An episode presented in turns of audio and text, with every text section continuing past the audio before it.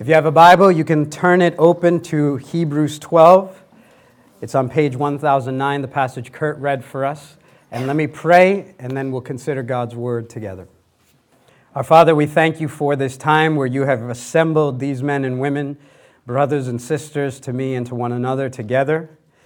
We thank you that you have given to us the word that we might not be in the dark about who you are and your ways and how we might come to you, but you have revealed yourself to us you have entered our space and time and spoken your word and even lived the word as Jesus Christ among us, that we might know you. We might not be reaching out into the dark, but we have seen you and touched you and behold you. And we thank you that in your word you have given us all that we need for life and faith. And we pray that you would help us to be humble as we come to your word today.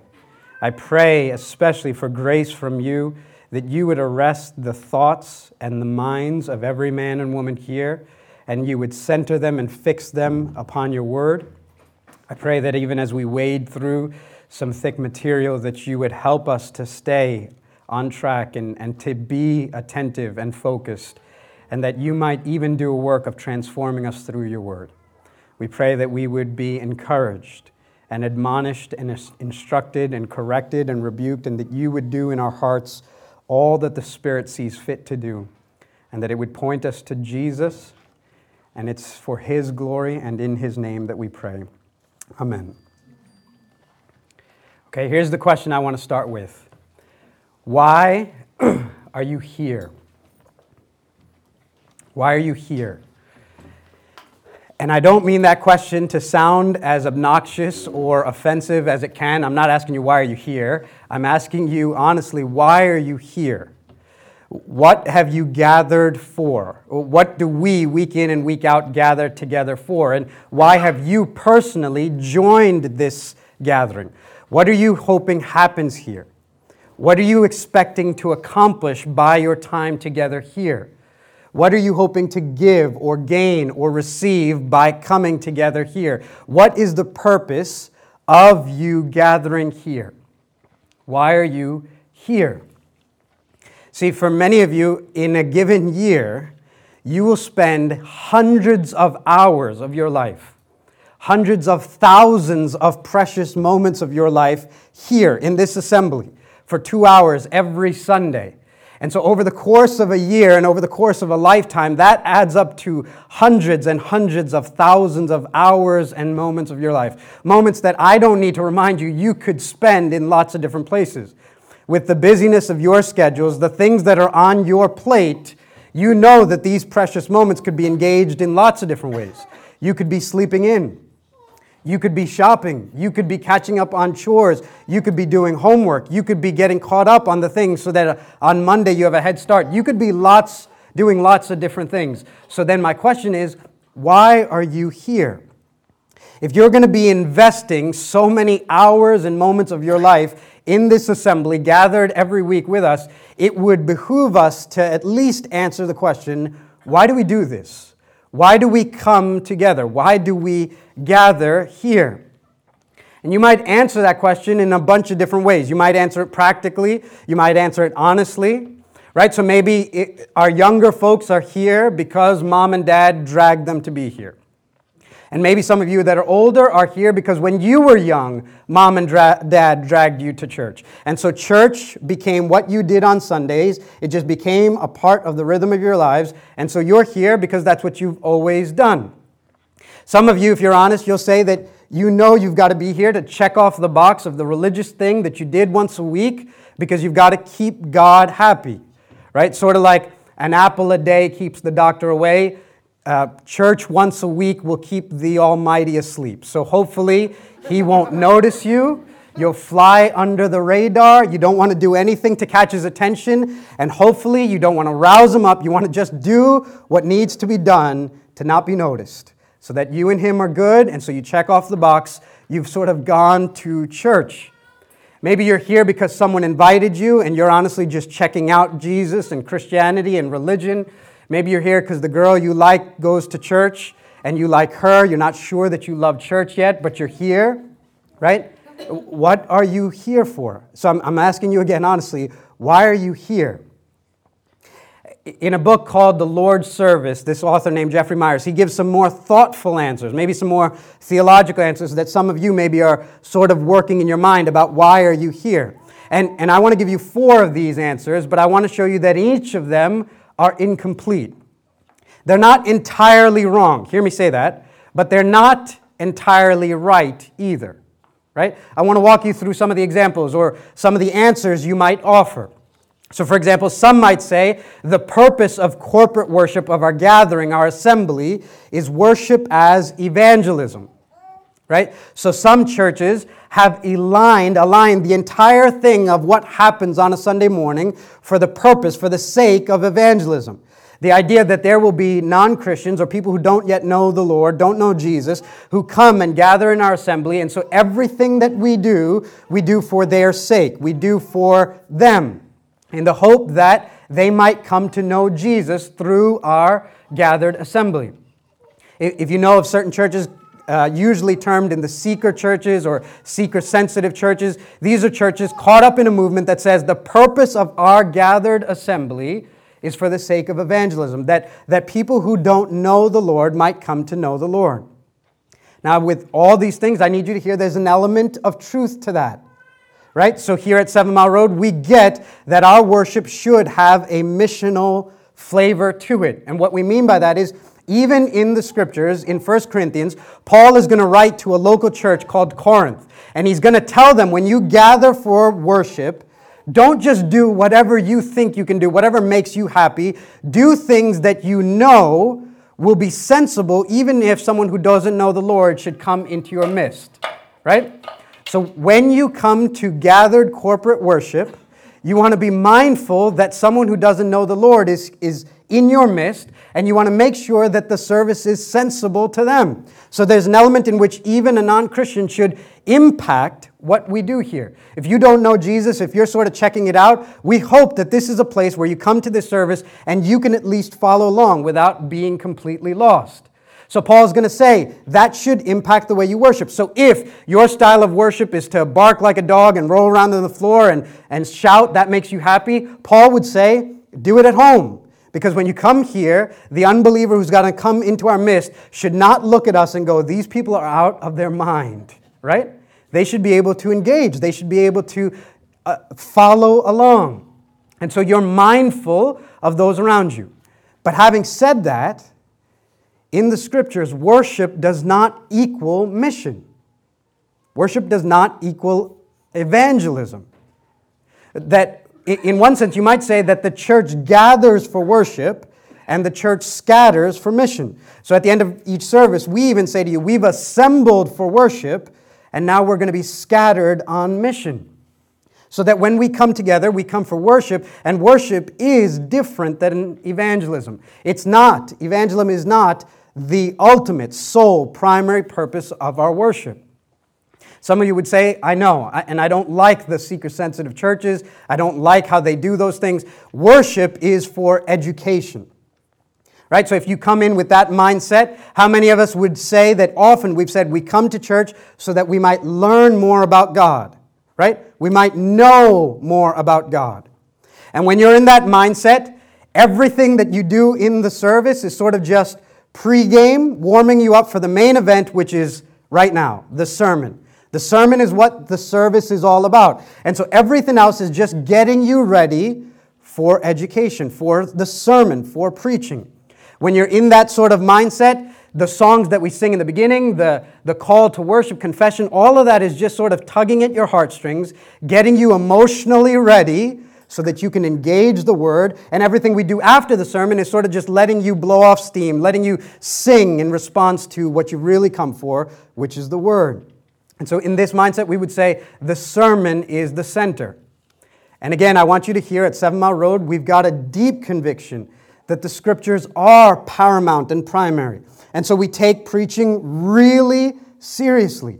We're hoping that the way that we teach is biblical and faithful and courageous and true, and that we have strong pulpits and strong preaching at Seven Mile Road and in its services.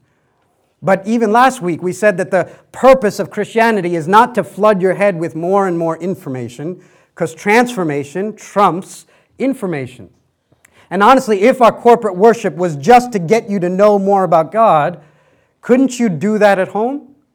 You have more access to information, biblical information, sitting at home than you do here. You have access to the best preachers, the best teachers, the best sermons the world has to offer right at your fingertips. If all of this is to simply know God better, you could do that even apart from gathering here with us. So while education and instruction will be a huge part of worship, you don't come here primarily, ultimately, solely for the purpose of education. All right, so it's not evangelism, it's not education. Some would say it's because worship is an experience. You experience God, right? And so the, the merit of a worship service, of a corporate gathering, the, the way that you measure it is how did you feel and what did you experience? Did you experience the presence of God? And again, with all these, I want to say there's an element of truth there. And so at Seven Mile Road, we're committed to the idea that our corporate worship gathering should be an encounter where you experience God. And the scriptures are clear in telling us that, that you can anticipate something happens when you come into the presence of God. If our corporate worship is lifeless or bland or boring or dull or routine or monotonous, then we've missed the mark of what we're trying to get here. When you come into the presence of Almighty God, who has created all things, who holds all things together by His word, who has given His Son to redeem us, you would imagine that that kind of an encounter would leave an effect on you, would, would cause you to experience God. And the scriptures say that, that when you come into this gathering, you can anticipate that you will feel awe and reverence and, and you will fear fear in his presence. You will fear joy, feel gladness, feel sorrow for sin, joy over forgiveness. You'll feel things as you come into God's presence. Right? And so we would, we would say the whole sum of your being should be caught up into worship. So we'd say that. When you come to this place, our hope is that in our gathered time, you would experience God in a way that your heart and mind and body and whole being is engaged. That you would love the Lord your God with all your heart, with all your soul, with all your mind, with all your strength. And that you would even be able to learn from one another how to better do that. And so some of us would learn from one another how to love the Lord our God with our minds. That we're not here just chasing a feeling, hoping to pull on heartstrings, but that we are here and engaged with our minds, thinking through rich truths, learning these things, chewing on them, meditating on them. But others of you will do well to learn from one another what it looks like to love the Lord your God with all your heart and emotions. This is not dead print on a page that you can go to in some kind of cold, sterile manner. But if this is the gospel and all the riches and all the truths of it, the scriptures anticipate that your whole being is going to be caught up into worship. And so the scriptures will say to you, raise your hands. 1 eh, Timothy 2 will say, I desire everywhere that men would raise their holy hands in prayer. Clap, that, that your whole body is going to be engaged in worship. And it will not do to say, that's not my personality, right? That's, that's not how I roll. The scriptures are going to say, well, roll that way. Because your whole body, your whole being, your heart and mind and soul is to be engaged. So, absolutely, this time should be a time where you experience God. But having said that, you also need to hear that that's not the primary concern of worship in the scriptures. The main question that the scriptures ask about our worship is not, how did you feel? Was it pleasing for you? but was it acceptable to God? The, the, the question that the scriptures are going to ask over and over again about our worship is not what did it do for you? How did it affect you? But was it acceptable to God? Was it pleasing in His sight? Was it appropriate for Him? Was it done in the manner in which He has prescribed it to be done? And you need to know that that is deadly serious in the scriptures, quite literally. In the Old Testament, you have this example of two priests that go into the tabernacle and they offer what's the scriptures call strange fire to God. So they worship God however they want to worship Him. And God kills them. He literally he ends them because worship is really serious. And if you're tempted to go, well, that's the immature, hot tempered God of the Old Testament, the mature Jesus of the New Testament, in 1 Corinthians we read that Paul says to the church in Corinth, a local church gathered like this, that some of them were coming to communion and coming to communion in inappropriate ways, not examining if they were right with God, not examining if they were right with one another. And guess what God does? He kills them. That should be my caveat as you come into church. Be careful how you come here because God could literally kill you by the end of the service, right? It's no small thing. God is serious that when you worship, you do this in ways that are acceptable to Him. Because the, the concern of the scriptures is not how did it make you feel, but how was it acceptable in God's sight? Right? So, you know, the question that Christians will often ask one another how was church today? Right? Or you visit a new church, how was that church? And nine out of 10 times, 99%, we answer it from our experience. If we liked the music and if we thought the preacher was entertaining, church was good. And the question is not what was the experience like for you, but the first question was was it acceptable to God?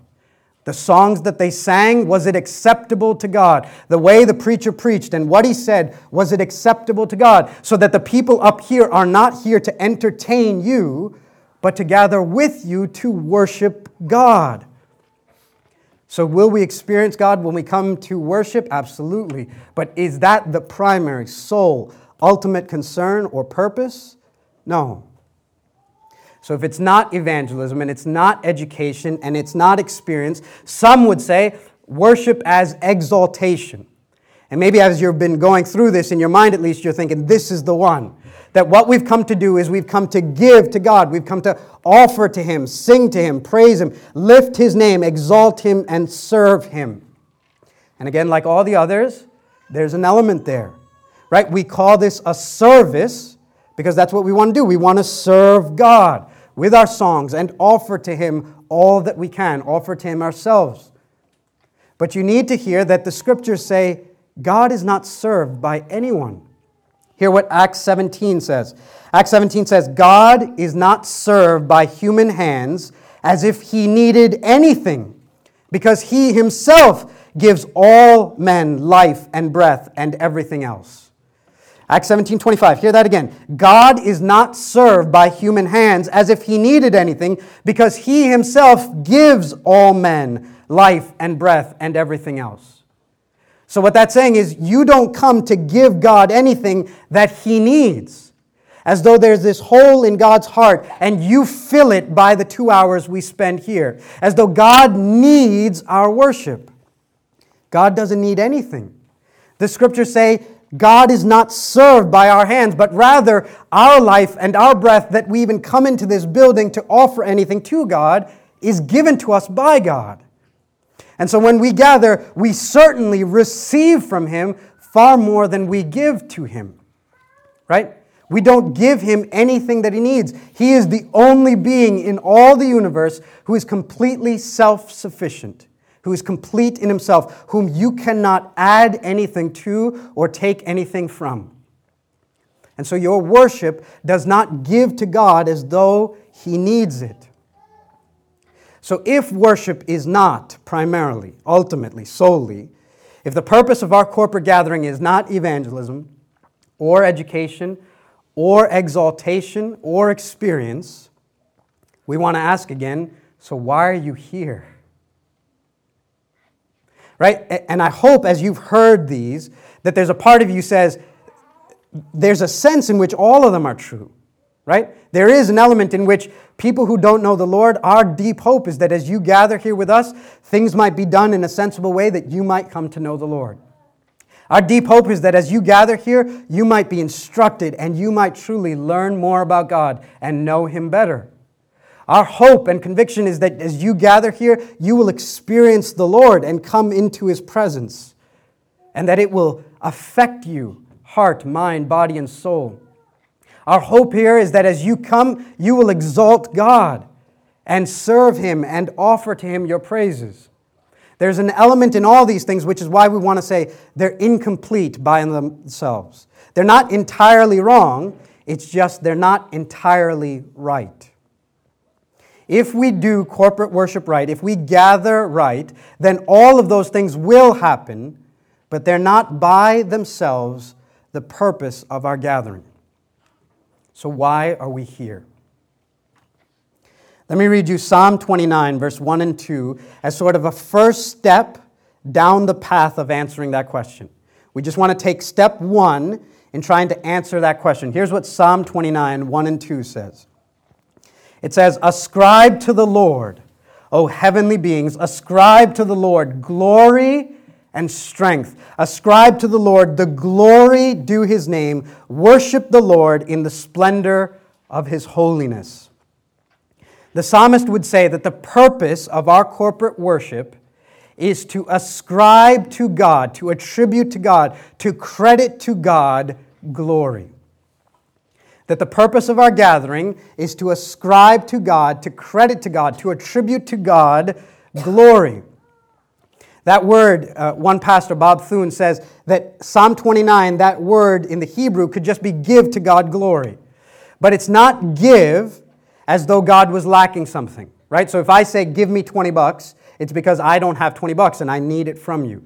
The psalmist is not saying give that way. That's why the translators have translated ascribe, meaning not you give him something he lacks, but you're giving him the credit that is due to him. You're attributing to him that which is already his. You're crediting God with glory. So that when we gather, we gather to glorify God or magnify God. But you need to be careful about what that means. One pastor has given this helpful illustration. He says, When we magnify God, we do it like a telescope and not a microscope. Here's what that means when you magnify under a microscope, what happens? You take something infinitely small and you place it under, you look through, and suddenly it appears bigger than it is.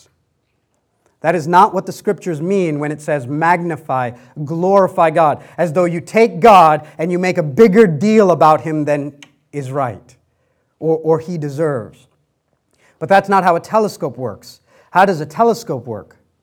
A telescope looks into the sky and takes something that you cannot possibly see, that looks like a, a pinprick in the sky, but is infinitely massive and huge and large. And, and when you look through it, you finally begin to see it for all its brilliance and beauty and glory what looks like a tiny pinprick, a, a small star in the sky, when you look through the, the telescope and magnify it, you begin to finally see its dimensions for what it really is. You begin to appreciate its awesomeness, its, its light and energy and heat and dimensions. So when we magnify or glorify God here, what we're doing is we're beginning to see Him as He deserves, as He is due. We are ascribing to him glory. But here's the thing even that doesn't fully answer our question why are we here? Because here's the thing you could glorify God everywhere. 1 Corinthians 10:31 will say whether you eat or drink or whatever you do do it to the glory of God. And so, what the scriptures have done is it has exploded the idea of glorifying God and worshiping God outside of what happens on a Sunday to all of life. So that the Corinthian letter will say, whatever you do, that when you're eating a sandwich, when you're drinking coffee, when you're mowing the lawn, when you're raking leaves, when you're washing the dishes, when you're watching your kids, all of it is done to the glory of God. And if that's true, we want to ask again if, if we're to glorify God at all times, why is this corporate gathering necessary? How does this ascribe to God glory in a unique way? Why are we to gather here? What's the purpose? Why are you here? All right, if we're going to answer that, I want us to just review what we said a, a few weeks back. If you remember, we're in this series called Be the Church, and what we're trying to do is talk through what is the church and what does it mean for us to be members of the church. And today we want to say, why is gathering for corporate worship an essential part of what it means to be a member of a church? Why do you have to do this? And to answer that, if, if you remember, when we started talking about what the church is, we were clear to say the church is not a building, it's not a service, it's not an event, it's not a place you go, it's a people the people of God. And we said that in the New Testament, the second half of our Bibles, We are the people of God that are continuing the patterns of the Old Testament, the first half of our Bible, and the people of God. So we said in the Old Testament, when God began, He picked one nation, Israel, called them His people, made them the people of God, and that now in the New Testament, we, the church, are the people of God. And while things are different, things are also gloriously the same. That what we're doing is continuing what God began with the people of God in the Old Testament. And so, Perhaps as we consider what their corporate gathering looked like, it would better serve for us to understand what ours is to look like. Hear that again. The idea is if we can get an idea of what their corporate gathering, their worship, their corporate worship was getting at, we might better understand what our corporate worship is getting at. And I need you to keep with me because perhaps God has the opportunity to change how you think about these two hours on a Sunday. I want to show you quickly two scenes of corporate worship with Israel in the Old Testament. First is Exodus 19. If you want to turn there, you can. I'll walk you through it. In Exodus 19, let me give you the background. God has chosen Israel, his people, one nation out of the whole planet. Out of all the peoples on the earth, he's chosen this one nation to be his people. Israel is in slavery in Egypt for some 400 years. And at the end of that time, God redeems, delivers, saves, rescues Israel. He walks them out of Egypt, walks them miraculously through the Red Sea, brings them through the desert, and in Exodus 19, he gathers them at the base of a mountain called Mount Sinai. And he calls for all the people to gather at Mount Sinai, and he tells them that I will come to that mountain. And the instructions are very clear. None of you are to touch the base of that mountain. Not even an animal is to stumble over there, because if you do, you will be killed. I am holy and you are sinful. So you keep your distance. And as they're standing there at Exodus 19, you begin to see the most terrifying scene you could imagine. Because God literally touches down at the, the top of that mountain. And his glory is there so that it becomes like this thick darkness that covers the sky and smoke begins to billow, and the trumpet blare grows louder and louder, and God's voice begins to boom so that it says, The mountains tremble and the people are afraid. The people literally shout out to Moses, who's their leader, and they say, Tell God to stop talking. Let him talk to you. You come talk to us. We cannot bear to hear him anymore. And God continues to talk. His presence is there. And then in Exodus 20, the very next chapter, God initiates what's called a covenant. He touches down on this mountain to bring this people into covenant with Him. And in chapter 20, you find what you probably know as the Ten Commandments, which are the opening words to this covenant. And in chapter 21 and 22 and 23, God is going to continue to lay out the stipulations of this covenant so that when you get to chapter 24, this covenant is going to be confirmed. It's going to be ratified. It's sort of like the signature, the, the handshake that seals the deal. In chapter 24, what happens is Moses stands before the people and he says, You've heard the covenant, you've heard all the terms. What do you say? And the people shout back, Everything God has said, we will do. And Moses said, You be sure. Be very, be very careful. In fact, what Moses does is he takes some animal blood and he literally sprinkles it on all the people as to say, this shed blood is a sign of what will be required if you do not keep the covenant. Even as this blood was shed on you, so your blood will be shed if you don't keep this covenant. And the people shout back, Everything God has said, we will do.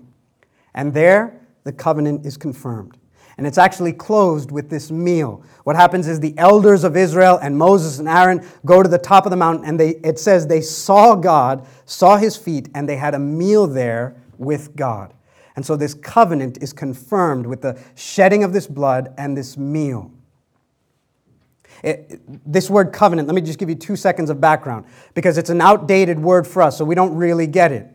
In that day, in that culture, a covenant was this relationship that these two kingdoms would come into. So you'd have this great, strong king, and you'd have this lesser, weak, puny king, and they would come into a relationship. And the great king would promise his protection and blessings and favor, and in return, the subject would promise their loyalty and obedience. And they'd seal this covenant with blood, and the great king would say, If you betray me, if you do not keep your vows that we are making this day, your blood will be shed. And the lesser would say, We agree. You just keep protecting us. You keep putting favor on us. You keep blessing us. We'll keep our end. And the two would come into covenant. The two would make vows to one another. The two would come into relationship.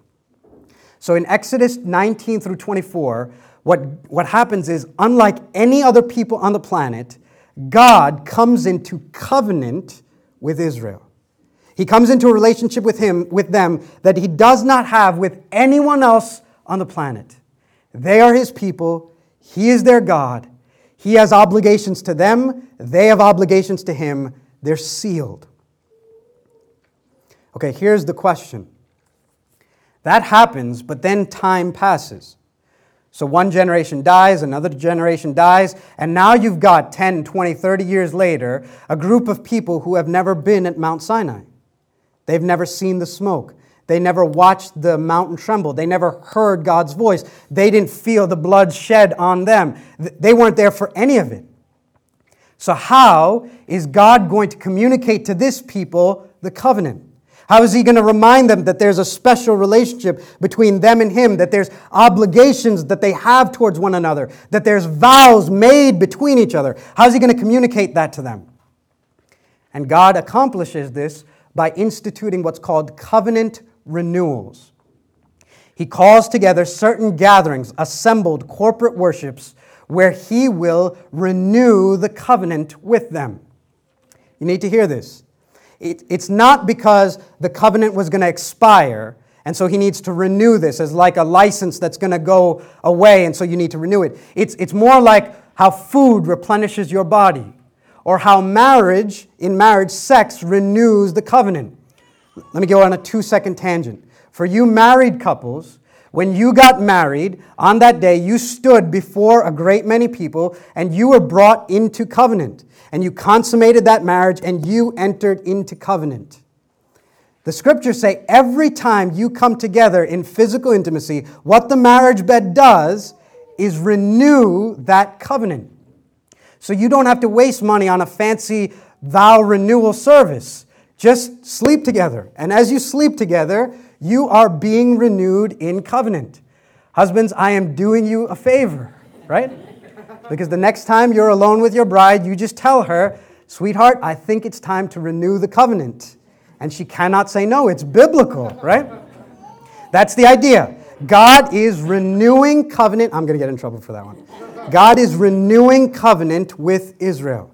And every time he comes into this covenant ceremony, their vows are being renewed. So that even as a husband and wife, every time they come together, what they're saying to each other is, I vow to take you as my husband and you as my wife, for richer and poorer, till death do us part. All of that is being renewed every time. And so God institutes these gatherings in which this covenant is renewed where the two are coming together, their vows are being renewed, their obligations to one another, their dedication to one another is being renewed in these covenant renewals. And every time there's a certain sort of pattern that happens. I won't go into it, but in Leviticus 9, it tells us that there's a set way in which the covenant was renewed. So, first, for example, I'll go through this quickly. You'd have a sin offering every time, because as the people came into God's presence, they needed to be cleansed of their sin, and so an offering was offered. And then you'd have a burnt offering and the entire animal was consumed by a fire as a symbol of the people being consecrated, and they were being entirely devoted to God. And then you had a peace offering. Having been cleansed, having been consecrated, they could now commune with God through the peace offering. They could have a meal with God. And they did this over and over and over again. They'd be renewed in covenant as they were cleansed of their sin, as they were consecrated to God, and as they communed with him through a meal. Okay, what does all of that have to do with why we're here? Stick with me. We're now in the New Testament. We're in the second half of our Bibles. And in the New Testament, God sends Jesus Christ, his Son, into the world. And Jesus is both fully God and fully man, and he's born among the covenant people. He's born out of Israel. Except he keeps the covenant perfectly. He obeys every obligation in the covenant. Where Israel's history is marked with breaking their vows like an unfaithful spouse, Jesus faithfully obeys the covenant, keeps it to its every letter and law. And then at the end of his life, at 33 years, he is taken and he's crucified. And he doesn't just die randomly, he dies for the sake of covenant breakers. He dies because you and I failed to keep our obligations to the covenant, because we broke God's law. And remember, the blood was sprinkled. So in, in, in Exodus 24, the blood is sprinkled, saying, if the covenant is not kept, blood must be shed. And Jesus dies to shed the blood that should have come from your veins where God should have required that your blood be sprinkled for failure to keep the covenant, Jesus dies in our place. And his blood is sprinkled and shed. And as it is, a new covenant is established. A new covenant. A new covenant is initiated as his body is broken and his blood is sprinkled and shed. We come into a new covenant so that now there is a new covenant people of God. And that's called the church. That's what we are. That unlike any other people on the planet, God has come into a unique relationship with you, a covenant relationship with you, with certain obligations and vows on both ends. He promises to be your God, forgive your sins, give you eternal life. You, in turn, promise to be loyal to Jesus, obey his commands, follow him forever. And the two are brought into covenant. Only it's a radically better covenant. It's better. It's better in every way. Look at Hebrews 12, the passage that Kurt read for us, page 1009. Hebrews 12, we're looking at verse 18 to 24. We are now the new covenant people of God, and it's better in every way. Let me read you this passage. Hear it with me. Keep in mind Israel standing before Mount Sinai. And now listen to what God says to you, the new covenant people. He says, For you have not come to what may be touched a blazing fire, and darkness, and gloom, and a tempest, and the sound of a trumpet, and a voice whose words made the hearers beg that no further messages be spoken to them for they could not endure the order that was given if even a beast touches the mountain, it shall be stoned. Indeed, so terrifying was the sight that Moses said, I tremble with fear. So the writer of Hebrews is saying, You haven't come to that. You didn't come to Mount Zion, Mount Sinai. You didn't come to the smoke. You didn't come to the great voice. You didn't come to Moses. But watch what you came to. Verse 22. But you have come to Mount Zion and to the city of the living God, the heavenly Jerusalem, and to innumerable angels in festal gathering, and to the assembly of the firstborn who are enrolled in heaven, and to God, the judge of all, and to the spirits of the righteous made perfect, and to Jesus, the mediator of a new covenant, and to the sprinkled blood that speaks a better word than the blood of Abel. Here's what the writer of Hebrews is saying Hebrews is saying, You've come to a better covenant. And that means it's better in every way. For one, you've come to a better mountain. Think of that. You've come to a better mountain. We don't stream into Mount Sinai. When you became a Christian, you didn't buy a ticket and head to Egypt so that you could come to the base of Mount Sinai and establish covenant with God. Because there's a better mountain now. What the writer of Hebrews is saying is when we gather here, we are in Mount Zion in heavenly Jerusalem. So that you are literally at two places at once right now. Paul will write to the Ephesians and say, The church at Ephesus, so you're here. But then in chapter 2, he'll say, You are right now seated in heavenly places. So the idea is that when we have our call to worship, there's literally an airlift into heavenly Jerusalem and we stand there together at Mount Zion in heavenly Jerusalem in the presence of God. If you could imagine it, when we begin our service with our call to worship, these roofs are torn open These ceilings are ripped apart, and you are lifted into Mount Zion in heavenly Jerusalem, so that our worship takes place in Philadelphia and in heaven. And this isn't a truth that will one day be, but that it's a reality now.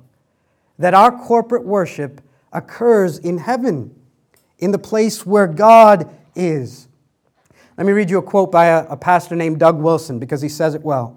He says, What happens when a small group of saints gather in a clapboard community church somewhere out in the sticks? He says, At their call to worship, they ascend to the city of God, to heavenly Jerusalem. Think of that. That might impact the way that you come into the service. Because what if you're not just standing here, but what if you're standing at a better mountain, Mount Zion in heavenly Jerusalem? And there on that better mountain, in this better covenant, there's an, a better assembly. Look again at verse 22 and 23. But you've come to Mount Zion and to the city of the living God, the heavenly Jerusalem, and to the innumerable angels in festal gathering, and to the assembly of the firstborn who are enrolled in heaven. And then skipping on, and to the spirits of the righteous made perfect. The idea is that when you gather there, you gather with all the saints and with innumerable angels that are caught up in worship to God.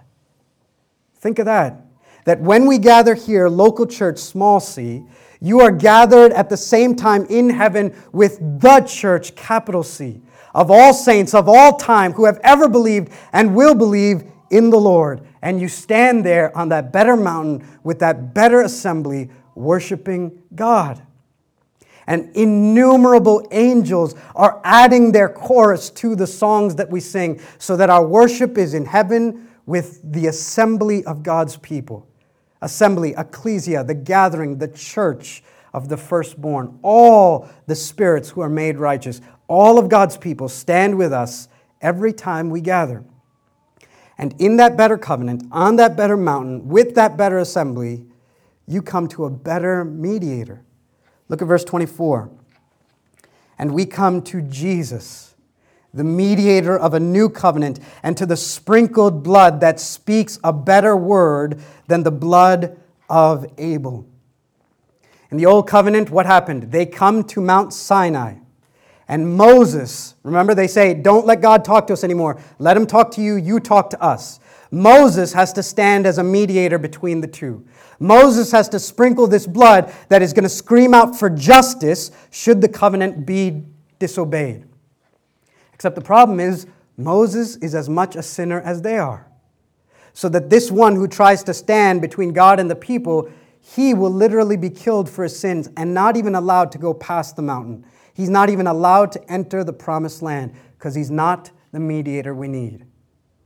But in the new covenant, at that better mountain, with that better assembly, you come to a better mediator.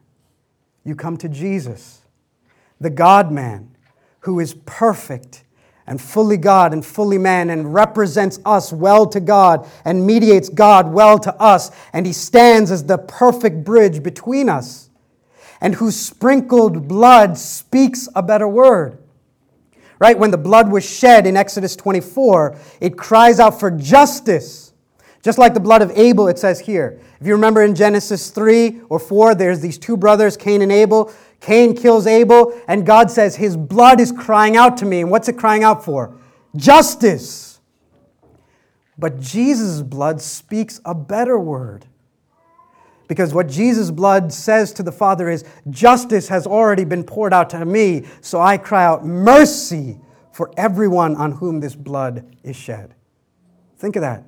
In the old covenant, this blood fell on you, and it was a sign of the justice and judgment that was going to be required. In the new covenant, Jesus' blood is sprinkled on you, and it cries out, Mercy on everyone to whom it falls. It's a better covenant with a better mediator, and a better mountain, and a better assembly. So, why are we here?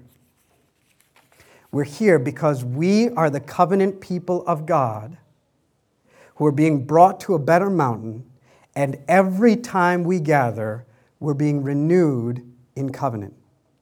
We're being renewed. Every time you gather here, you and God are coming together to that mountain. And you and God are being renewed in your vows to one another. You and God are being renewed in your obligations to each other. You and God are being renewed in that relationship that you have with God. And it's not just you, it's us. We are being renewed in covenant. And every time we come together, we even pattern our worship to reflect covenant renewal.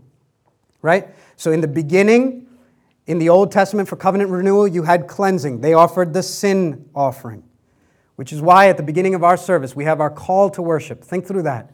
The next time you come to the call to worship, imagine that what is being happening, what's happening is that as we open the service, you are being transported to heavenly Jerusalem to stand with the saints that you see and saints you do not see, and angels innumerable to the naked eye, and you are worshiping the Lord to the glory of God. And then we don't have a sin offering anymore because Jesus is our offering. His blood has spoken a better word. But what we do is Sibby leads us through confession so that we too might be cleansed. And in the Old Covenant, you had the burnt offering to consecrate the people. And so, as the people obeyed the Mosaic law, they were consecrated to God. In the New Covenant, we come to Christ in our union with Him and to His Word. And as the Word is being read and preached, and as we align ourselves to it, we are being consecrated to God, so that you are now offering yourselves wholly devoted to Him. And having been cleansed and having been consecrated, we come in a few moments to the highest point of this covenant renewal. We get to commune with God, we get to eat with Him. Just like in Exodus 24, after the blood was shed, they ate with God. And so God invites you to a meal. And every time you're being renewed in covenant. Right? We said marriage and, and the marriage bed. In the same way, for our faith, God has given us baptism and communion. So we enter into covenant through baptism, and we renew our covenant through communion. So that every time you come to this table, you're being renewed in your covenant relationship with God. And every week, and week after week, God is gathering his covenant people to renew them in the covenant. Only it's a far better covenant. So we come to a better mountain with a better assembly and a better mediator who's given us a better sacrifice with better blood that speaks a better word that gives us better access to our God. All right, if all of that is true, let me give you three quick takeaways about how you might take this into your life and apply it. How we might not just be hearers of the word, but doers of what it says.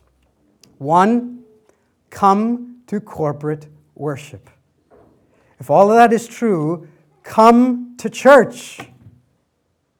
Don't let church be what happens if all the stars align right and it fits into your Sunday morning. You have the opportunity to come to heavenly Jerusalem with the saints of God to be renewed, cleansed, and consecrated and commune with God. So come to church.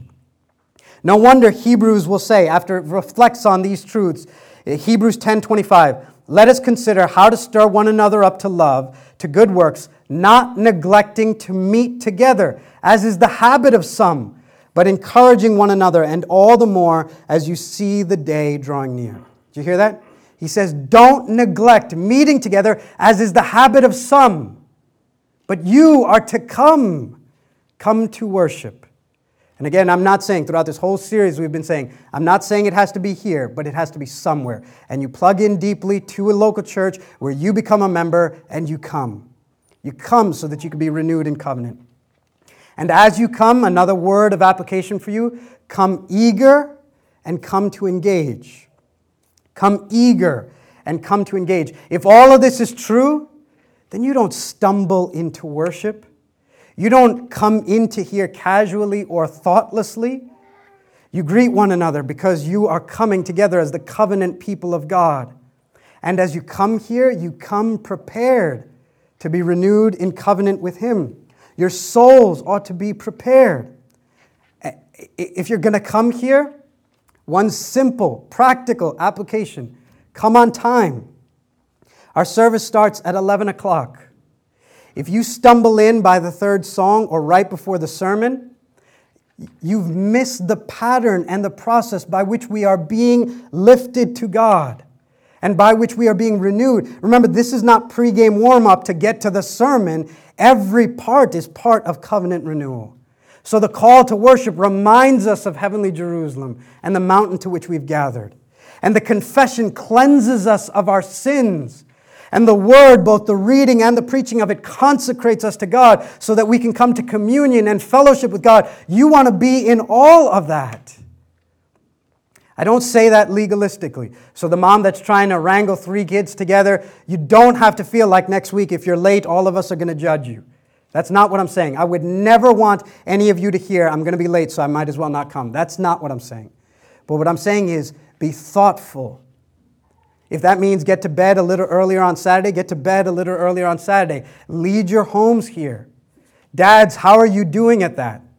How are you doing at leading your family and making sure that everybody's ready to come into God's presence so that we might be renewed in covenant with Him? So come. And, and as you come, come engaged. Come engaged. If you sit through all of this, but you're not engaged, what's the point? What good is a husband standing at the altar with his wife and his body's there, but his mind is somewhere else? You'd say that's pathetic. That doesn't, it doesn't do anything. And so you're to engage. You don't just hear someone offer silence for confession and now allow you to think about your fantasy lineup. You, you confess your sins because in this time you are offered the opportunity to be cleansed so that you can move to the next part of the service and you can engage. So that when confession is offered to you, you confess and you say to the Lord, God, I have broken your covenant and my blood should be sprinkled and shed. But Jesus' blood was shed for me. Would you cleanse me again so that I might participate in this service cleansed by Christ? I'm not asking you to come righteous. I'm asking you to come and receive His righteousness so that you can be cleansed. And, and when the word is being read, even through the reading of the scripture, you're not waiting just to hear the word when it's preached, but even as it's read, this is God's word to you, so that as you receive with meekness the implanted word which is able to save your souls, you're being consecrated to the Lord. And oh, I would remind you to come to communion engaged. Partly because God promises to judge those who would come unworthily. So you come having examined your relationship with God, having examined your relationship with one another. And if you're right with God and with His people, you come. Again, you're not bringing righteousness to the table. You're not bringing a perfect week. But what you are is saying, I'm not playing games here. I'm not playing religion. I've received your forgiveness. I'm right with you. I'm right with one another. And so I come. Come prayerful, come engaged, come eager, because God is actually doing something in this gathering. And I'll give you one last. Come to Jesus when you're here. Come to Jesus. That's simple. I just want to read you a litany of questions, and you, you think to yourself, who is the answer to all of that? Who initiated this better covenant? Who sealed it with his broken body and his sprinkled blood shed for us? Who is the better sacrifice offered for our sake? Who made us the people of God and brought us into this special relationship with God? Who led us to this better mountain? Who created this better assembly? Who is the better mediator? Who has given us better access? Whose blood speaks a better word? Who is it that cleanses us and consecrates us and communes with us?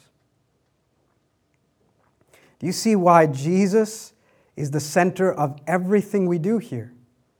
Why all our gathered worship is about Him and to Him and for Him and in Him and with Him? Because all of this is to move us to Jesus. So if you're here and you don't know Jesus, you can come to him today.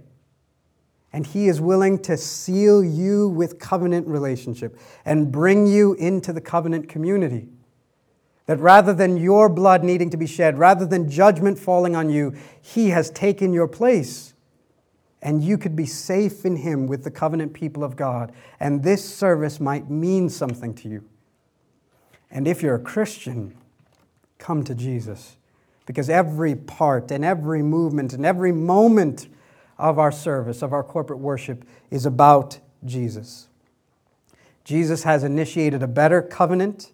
He's made us his covenant people. He gathers us every week to cleanse us and consecrate us and commune with us and to renew covenant with us.